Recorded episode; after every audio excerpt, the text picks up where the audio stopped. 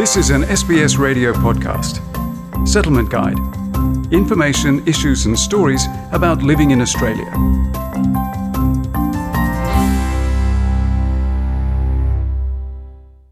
The Australian government has recently backed down from its earlier plan of doubling the income threshold of parent visa sponsors.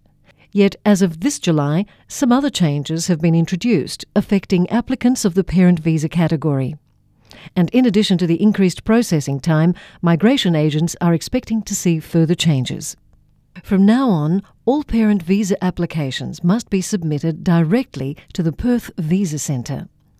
Whilst this may sound straightforward, immigration lawyer and migration agent Chris Ahn from Crux Migration says this does make things slightly more complicated because it's gone to Perth, we have to make sure that it's posted with an express or with a tracking number so that we know whether the department has received the documents or not. Because it could mean that if the department does not receive it on time, and we won't know whether it will be lost or not. So that's very important to ensure that the department has received this application.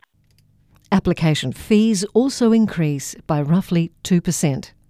Parents applying for the subclass 173 temporary contributory parent visa pay $2,595 instead of $2,540.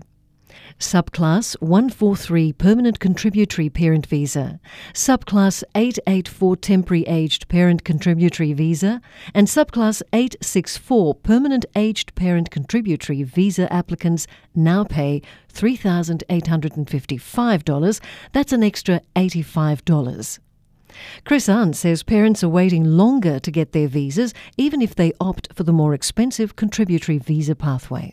We've been experiencing constant increases in processing times. Now, just last year, when we had a look at the department's estimated processing time, it used to state somewhere about three years. Now it's four and a half years. This is for the contributory parent visa, and longer it processes, the parents obviously would age and as the parents age, their health may deteriorate, which may um, affect their parent visa outcome.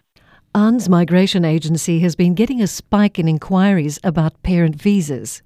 His clients have gotten over the panic from the government's now repealed plan to double the earning threshold of parent visa sponsors. The current government is putting red tapes on many different visas. The major changes have been regarding work visas. Also, recently, the general skilled migration, the minimum points from 60 has increased to 65. Those changes tend to suggest that immigration is going to make Australian migration a bit harder. Natalia Coden, a senior migration agent at Acacia Immigration, is also noticing more interest in parent visa applications. She's expecting to see further changes to the parent visa category. There's lots of uncertainty with potential assurance of support, whether it will increase or not. And there is a speculation that it will also increase next year, not just the salary of Australian citizens and permanent residents, but also the amount of bond that applicants will have to pay will go up as well.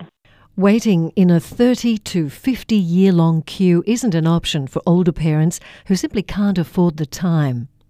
With higher costs involved in the much faster contributory visa pathway, Coden's clients are starting to bring in only one parent instead of both to Australia for good.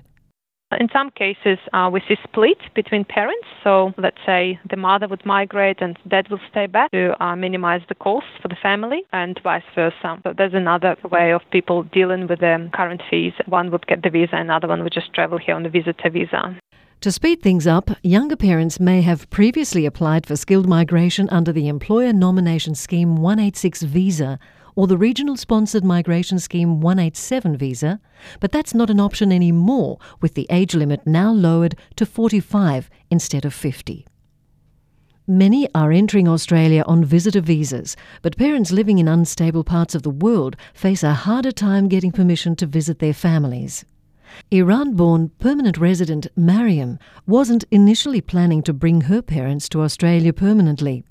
But since their tourist visa application was rejected twice in just two years, Mariam had to apply for the contributory parent visa for her mother it become a concern for us that like if we are a permanent resident of a country, of course you, you have your family and you want your parents to commute to your country. And if the government refuse that, it's gonna make our life really hard. And that was the only option that really left for us after getting refused by those tourist visas.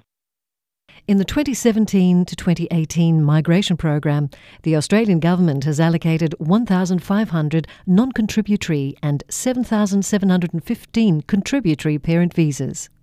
Ahn recommends that applicants provide as much information as possible to reduce their waiting time. So the applications that has the full supporting evidences tend to be processed much quicker than those do not because if they don't have the necessary information and um, supporting evidences, the Department of Immigration they tend to contact the applicants request for more information and that definitely slows the whole process down. Feature prepared by Amy Chien Yu Wong and for SBS I'm Margarita Vasileva. This was an SBS radio podcast. For more settlement guide stories, visit sbs.com.au slash radio.